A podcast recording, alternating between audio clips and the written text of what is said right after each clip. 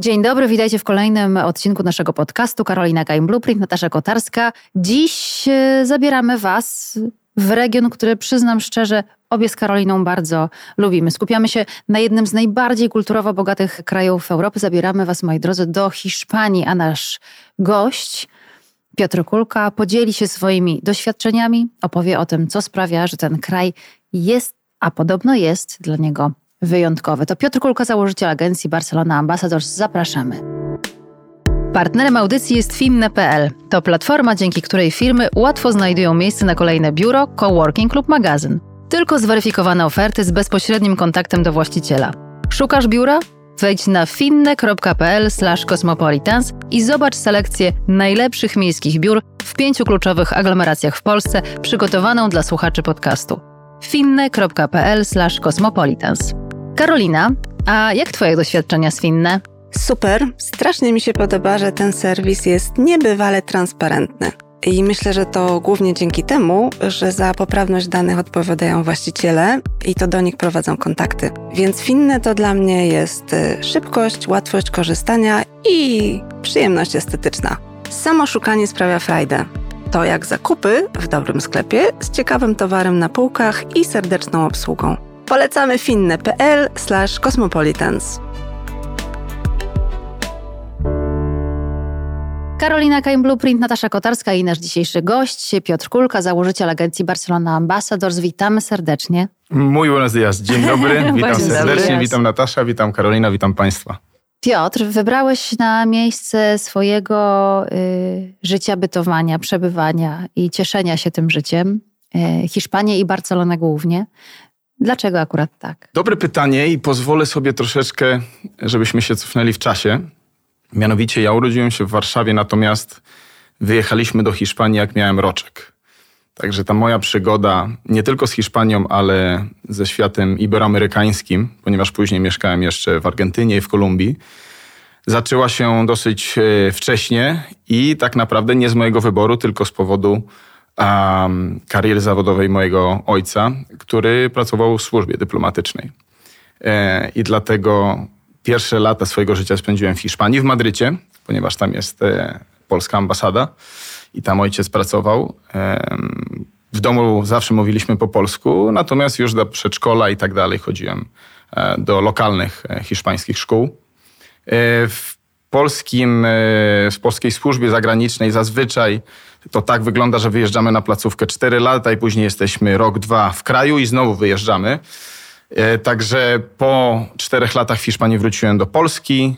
Po kolejnych dwóch latach wyjechaliśmy do Argentyny. Kolejne cztery lata powrót znowu do Polski. I następna placówka to była już Kolumbia. Mieszkałem w Bogocie prawie cztery lata. Tam kończyłem szkołę średnią, zacząłem studia. e, I wtedy już, że tak powiem, e, moja droga z drogą rodziców się, że tak powiem, e, oddzieliły, ponieważ wyjechałem na rok do Chin.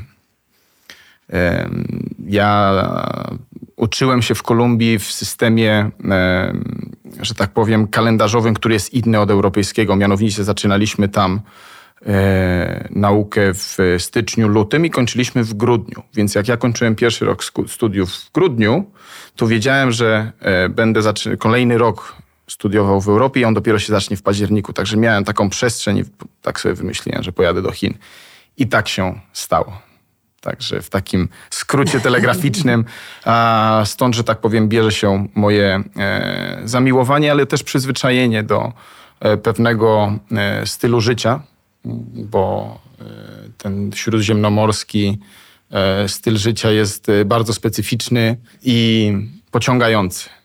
Ty wspomniałaś na początku, że się cieszyć tam życiem. Ja faktycznie się w Hiszpanii cieszę życiem.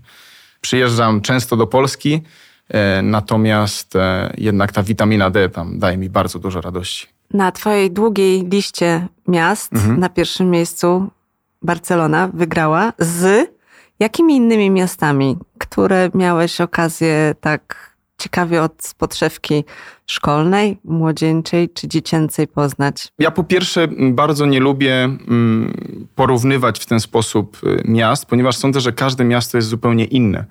Ma inny charakter, ma inne e, rzeczy pozytywne, negatywne. Żadne miasto nie jest idealne i ja to zawsze powtarzam. Nie ma miejsca idealnego na świecie, przynajmniej ja e, nie znalazłem. I sądzę, że też e, w zależności na jakim etapie jesteśmy naszego życia, jedno miasto będzie nam bardziej pasowało niż inne. E, natomiast mi osobiście od ostatnich 10 lat Barcelona najbardziej odpowiada. Ja często jeździłem do Barcelony w trakcie studiów. Studiowałem w, w Polsce, tą drugą część studiów robiłem w Polsce i często jeździłem do Barcelony na praktyki, żeby sobie dorabiać, żeby odwiedzać znajomych. I zawsze to miasto i okolice e, miały coś w sobie, co trudno jest określić. Po prostu to coś. Oprócz e, oczywiście e, szeregu czynników, które są obiektywne, czyli jest świetna pogoda, czyli jest duże miasto z ogromną ofertą kultury, gastronomia, no i przede wszystkim też plaża. To, to jest chyba jedno z niewielu dużych miast europejskich, które ma plażę.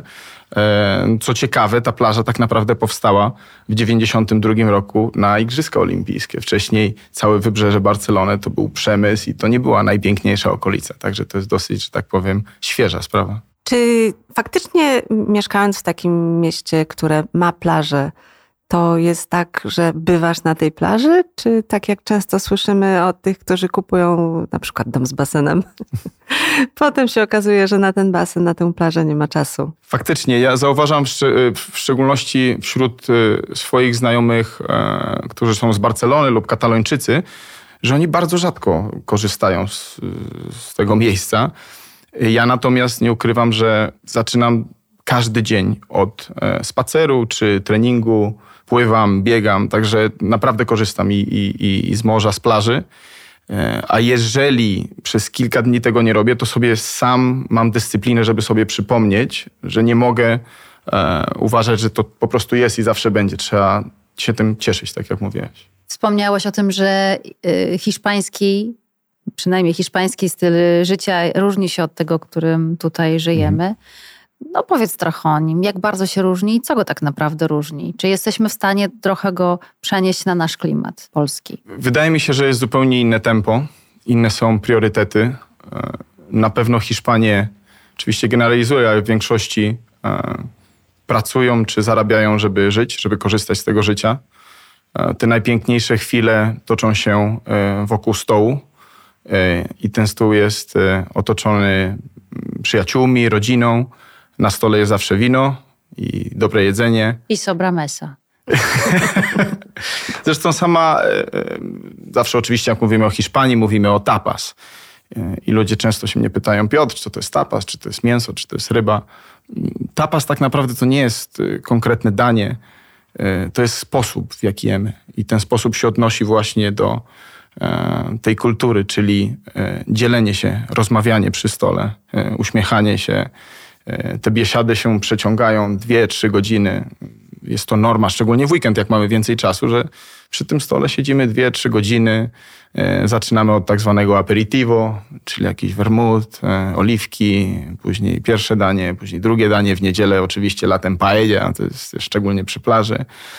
E, później kawa e, i później ewentualnie e, jakiś drink, także to się przyciąga. Ale to jest gwóźdź programu. To, to jest to, co Hiszpanie lubią najbardziej. Tak jak mówię, cieszą się z tego wszystkiego, co, co, co mają. I wracam do tego, co powiedziałem na początku, to powoduje, że te tempo jest troszeczkę, troszeczkę niższe. Tak? Nie, nie, nie jest cały czas człowiek zabiegany i tak dalej. Oczywiście w teorii tak jest, później w tygodniu biegamy i każdy ma swoje jakieś priorytety i ambicje. E, ale zdecydowanie to bym powiedział, że jest największa, największa różnica. I ja to widzę bardzo często, jak mamy gości z Polski, jak oni szybko jedzą.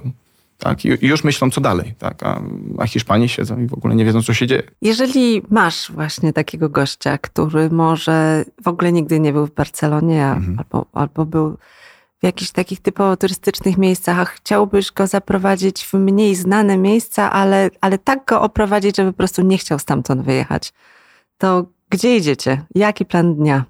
Hmm. Tylko i wyłącznie miasto? Ma się zakochać, no to już twoja... Nie, ponieważ mm, tak jak wspominałem, Barcelona sama w sobie jest oczywiście niesamowita i piękna pod względem historii, architektury, gastronomii, natomiast to, co jest, wydaje mi się, mniej znane, czy ta strona mniej znana Barcelony, to jest okolice, to, co się dzieje wokół Barcelony w promieniu, nie wiem, 50-100 kilometrów czyli właśnie fajniejsze plaże, bardzo ciekawe miasteczka, winnice, restauracje. Barcelona, jak wiecie, z jednej strony ma właśnie morze, plaże, ale z drugiej strony są góry. Także można też, nie dla osób, które bardzo lubią wspinaczkę i tak dalej. E, to jest świetne miejsce. Mm, I to też jest odzwierciedlone w gastronomii. Z jednej strony mamy owoce morza, ryby i tak dalej, ale z drugiej strony mamy świetne mięso.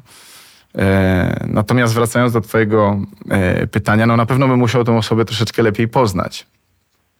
Natomiast jest takie miejsce, 20 minut od centrum Barcelony, winnica, którą znam od wielu, wielu lat i przyjaźnimy się de facto od właścicielami po e, osoby, które pracują tam w dziale e, technicznym.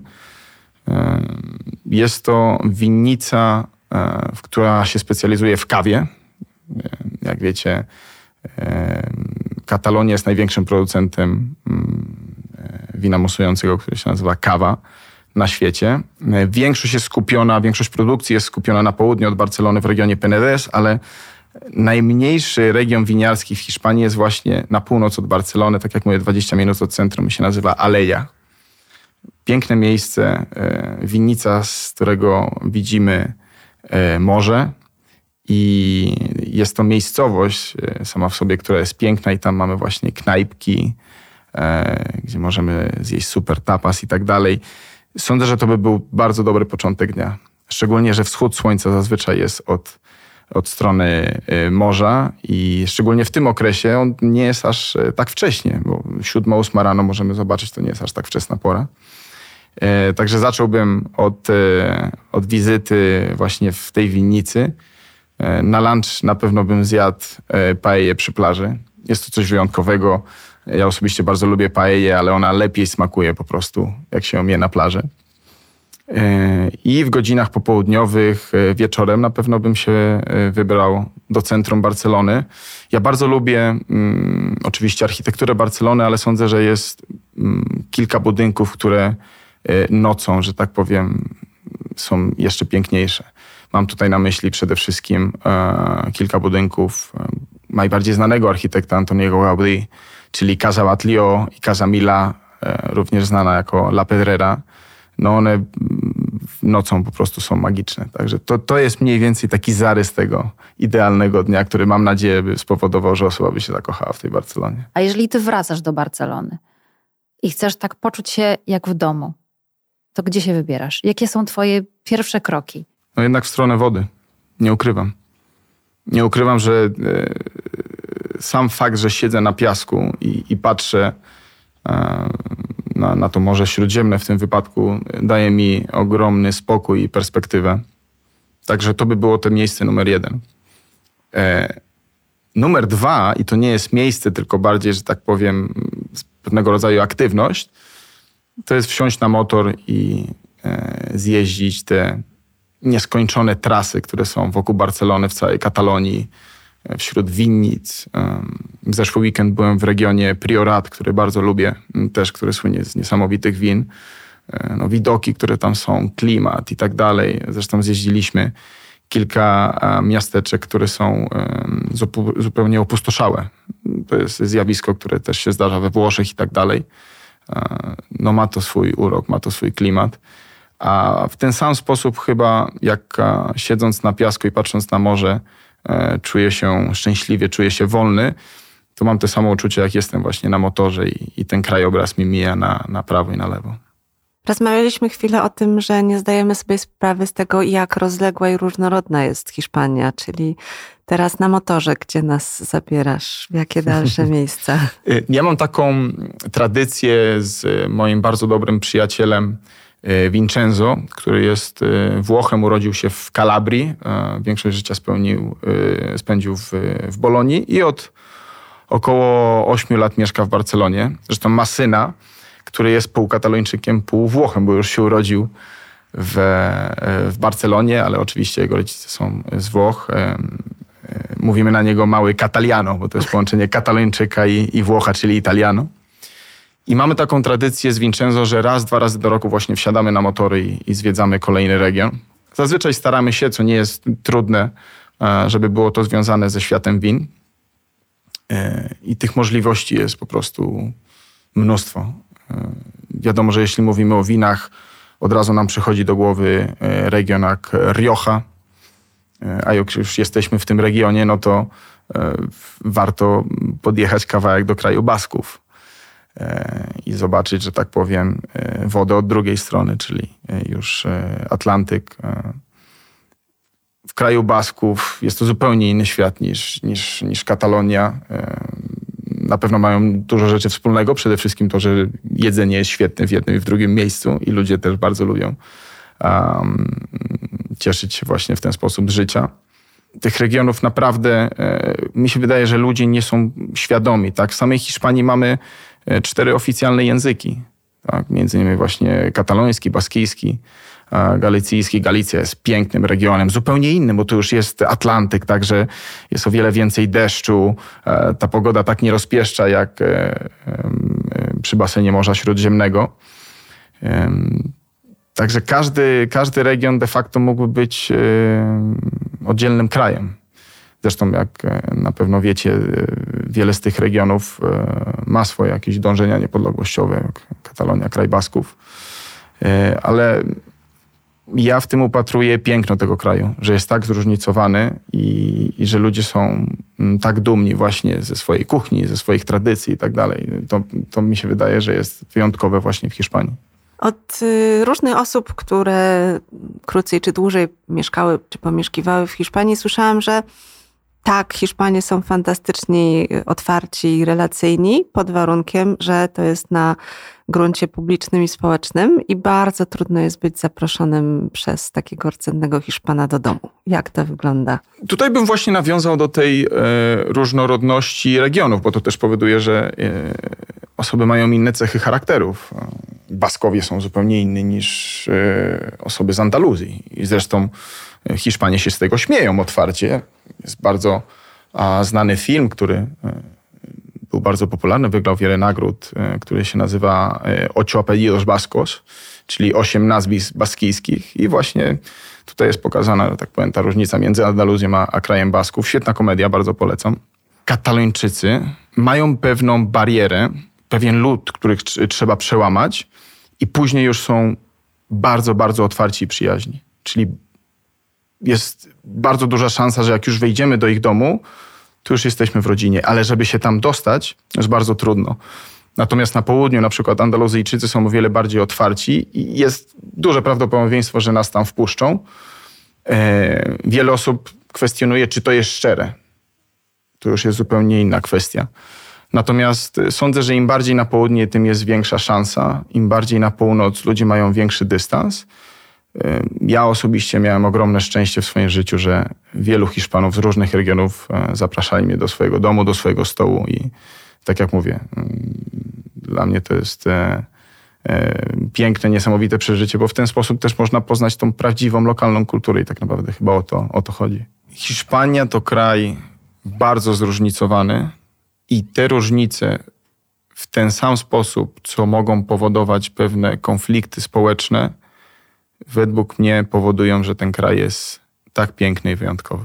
Sądzę, że jakby do tego to dąży ta, ta różnorodność, której większość osób, szczególnie z innych krajów, e, nie, nie są po prostu tego świadomi. I, I, tych języków, bo ja wspomniałem chyba o oficjalnych językach, ale są później te dialekty czy języki, które nie są uznawane za, za oficjalne, bo kataloński na przykład jest y, uznawany jako odrębny język y, w, w Unii Europejskiej, baskijski tak samo. Y, ale ta różnorodność jest, jest ogromna. Ja nawet ostatnio, jak byłem teraz w czerwcu czy w lipcu w kraju Basków, San Sebastian, jak patrzyłem na katalońskich turystów, to oni byli tak samo turystami jak Polacy czy jak Niemcy. Oni się po prostu czuli jak w innym kraju i patrzyli, patrz, a u nas to jest tak, a u nas tak. E, pomimo tego, że mają e, taki sam paszport. Czy te konflikty społeczne faktycznie są wyczuwalne? Czy to jest taki, taki kraj, w którym czuje się napięcia? Są lepsze i gorsze chwile. Może zacznę od tych gorszych. O ile się nie mylę, 8 lat temu, o ile mnie pamięć nie myli, mam, jestem słaby, jeśli chodzi o daty, było e, referendum, które nie było oficjalnie uznane przez rząd centralny hiszpański odnośnie tego właśnie, czy Katalonia ma się stać e, oddzielnym państwem, czy nie. I przyznaję, ja wtedy byłem na miejscu i, i czuć było napięcie w powietrzu. E, ja pamiętam, wchodziłem do, do siebie do mieszkania i na dole były dwie sąsiadki, które ze sobą dyskutowały bardzo, że tak powiem, e, pokaźnie, do takiego stopnia, że musiałem po prostu wejść między nie i powiedzieć: Słuchajcie, jesteśmy sąsiadami codziennie się witamy, jest sympatycznie, zapraszamy się i tak dalej. Nie warto jest, żeby dyskutować na te tematy. I to był taki moment faktycznie, że nawet moi e, przyjaciele z Barcelony, katalończycy, e, mówili, że przy tych stołach, o których wspominałem, gdzie, gdzie jedzą obiady i kolacje, e, były nerwy. Były nerwy, bo pewne osoby miały taką opinię, inne osoby miały inną opinię. Zresztą tam jest ogromna mieszanka. Bardzo dużo katalończyków ma swoje koleżenie w Andaluzji, ponieważ to był region, gdzie bardzo szybko się rozwinął przemysł i potrzebna była siła robocza. I przyjeżdżały osoby, rodziny z Galicji, z Andaluzji. Więc one, domyślam się, że też miały rozdarte serca. Z jednej strony e, czują się, e, że są z Andaluzji, z Galicji, ale z drugiej strony urodziły się w, w Katalonii też czują się katalończykami, mówią po katalońsku i Także w tamtym okresie było, tak jak mówię, bardzo duże napięcie. Z, czasem, na szczęście, ta sytuacja się zmieniła. Teraz e, na pewno nie jest to temat, o którym się w ten sposób i tak mówi, tak jak wtedy. Mm, natomiast ja jak na przykład bywam w Madrycie, mm, ta tematyka jest, to inaczej się zupełnie do tego podchodzi. Ludzie są jakby mniej świadomi, mm, nie wiem, czy to robią celowo, czy nie. E, I, i bardziej, że tak powiem, na luzie do tego podchodzą. Ale, ale tak, trzeba, e, wydaje mi się, um, uważać, w sensie, że trzeba po prostu podchodzić do tego tematu z ogromnym szacunkiem, e, starać się jak najwięcej wiedzieć i słuchać przede wszystkim, starać się dowiedzieć.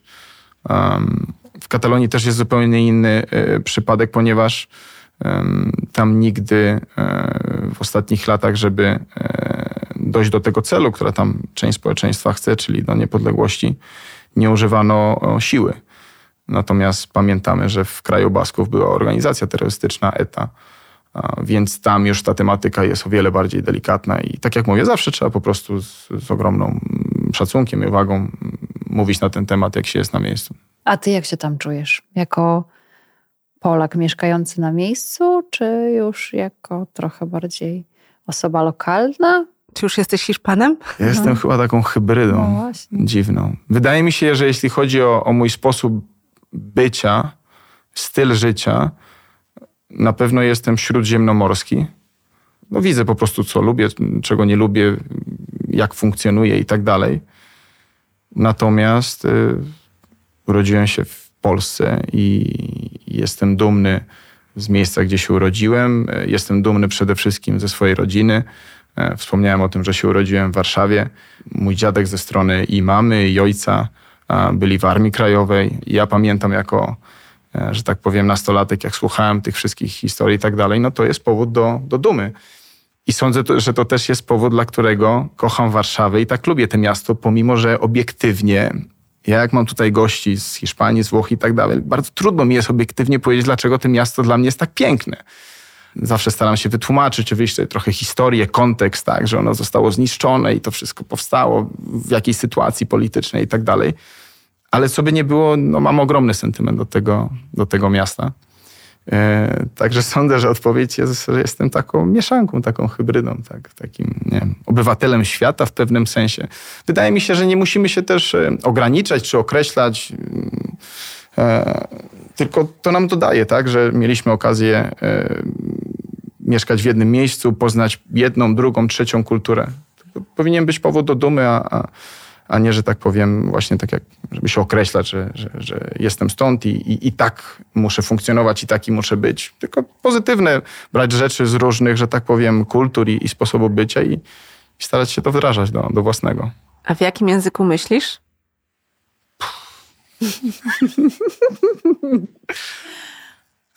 Zależy, jak bardzo zdenerwowany jestem. I to jest ciekawa historia, ponieważ moja mama świetnie mówi I po polsku, i po hiszpańsku. Natomiast ja w domu nie przejdzie mi przez głowę, żeby przeknąć po polsku. Natomiast po hiszpańsku mogę, że tak powiem, śmiało i dowoli. E, I sądzę, że to w jakiś sposób wpłynęło na to też, w jakim języku, e, kiedy myślę. Sądzę, że hiszpański i, i, i polski jeżeli myślę nad sprawą, która jest związana stricte z, z, z Hiszpanią, tak? czyli nie wiem, jakiś tam współpracownik właśnie z, z, Barcelony, jakaś sprawa, jakaś umowa, która jest wszystko po hiszpańsku, to automatycznie już mi to w głowie tam buzuje po, po hiszpańsku, ale e, sądzę, że jednak większość czasu może po polsku. Tak jak mówiłem, w domu zawsze mówiliśmy po polsku i, i, i jednak już jakby z automatu e, większość czasu myślę, myślę po polsku. A ciekawi mnie jeszcze ten chiński wątek. No to była niesamowita przygoda. Natomiast zacznę od, od odpowiedzi dlaczego, bo to może tak, że tak powiem, dziwić. Od bardzo młodego wieku y, ciekawiły mnie sztuki walki. Zacząłem od japońskich, od aikido, później koreańskie, taekwondo. I, i tak jak mówiłem, miałem taki okres między e, pierwszym rokiem studiów w Kolumbii, w Bogocie, gdzie wiedziałem, że się przeniosę do, do Warszawy, na Uniwersytet Warszawski. Miałem prawie rok, gdzie mogłem ten czas zagospodarować. E, więc e, siadłem z rodzicami i im powiedziałem, że bardzo chciałbym jechać do Japonii na ten rok. Natomiast koszt życia w Japonii diametralnie się różni od Chin. E, także moi rodzice e, zawsze mnie we wszystkim wspierali i wspierają, ale powiedzieli, Piotr, jak pojedziesz do Japonii, to będziesz musiał, że tak powiem, sobie na to zarobić. Ale mój ojciec powiedział, ale mam świetne relacje z ambasadorem chińskim. Przyjaźnimy się, zaproszę go na kolację, mm, pogadamy. E, I faktycznie podczas tej kolacji przedstawiliśmy ambasadorowi Chin w, w Kolumbii, w Bogocie, koncepcję, żebym mm, pojechał tam na rok y, i bardzo szybko y, nam znalazł opcję w, w jednym z najbardziej znanych uniwersytetów w Pekinie, które siedzieli, to jest dosyć ciekawe, na wydziały, które są, że tak powiem, każdy wydział to jest język, czyli wydział polski, wydział francuski i tak dalej. To jest uczelnia która e, szkoli przyszłych dyplomatów i tak dalej. E, I na tej uczelni był taki program jakby wymiany tak, z, z Unią Europejską czy e, z innymi krajami. I tak jak mówię, no Chiny, jeśli chodzi o koszt życia, przynajmniej w tamtym okresie, ja mówię o, Jezus, to było 25 lat temu. Także udało nam się, że tak powiem, e, złożyć papiery, załapać się właśnie na, na, na taki kurs e, roczny. E, mieszkałem w akademiku i bardzo miło wspominam ten czas. Jako 17-latek wylądowanie w Pekinie samemu, no to jest przeżycie i sądzę, że to też dużo mnie nauczyło. Ale przede wszystkim byłem bardzo ciekawy i bardzo mnie dużo, dużo nauczyła ta kultura chińska.